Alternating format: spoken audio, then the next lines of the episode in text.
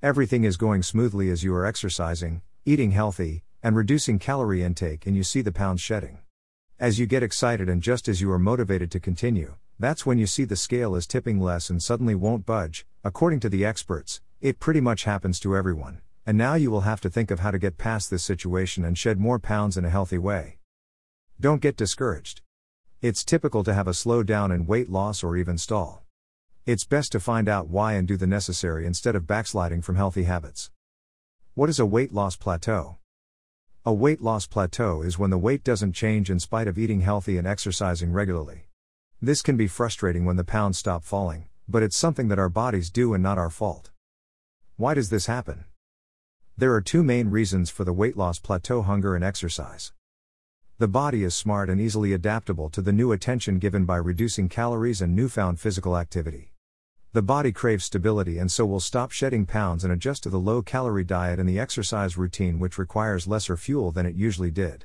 This also happens when your mind is set on losing weight, but your body is focused on maintaining a metabolic set point and resistant to weight loss as the body assumes that it's at its ideal weight.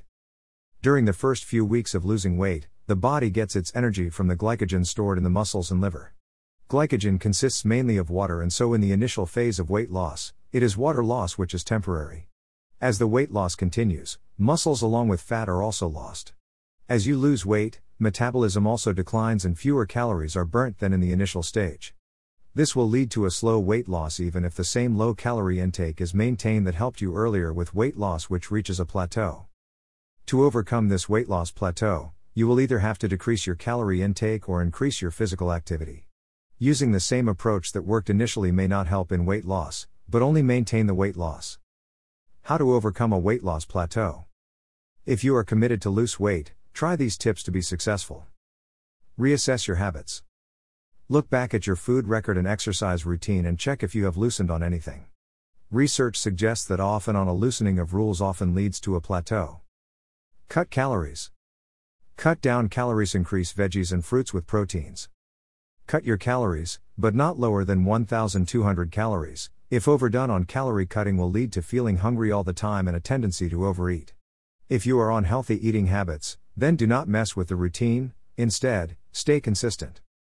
Rev up your workout. Weightlifting to build muscles aerobic activity. The best way to continue to lose weight is simple exercise.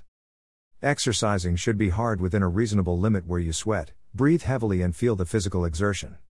Getting at least 150 minutes of aerobic activity or 75 minutes of intensive activity a week or a combination of both activities that can be spread throughout the week will be the best option.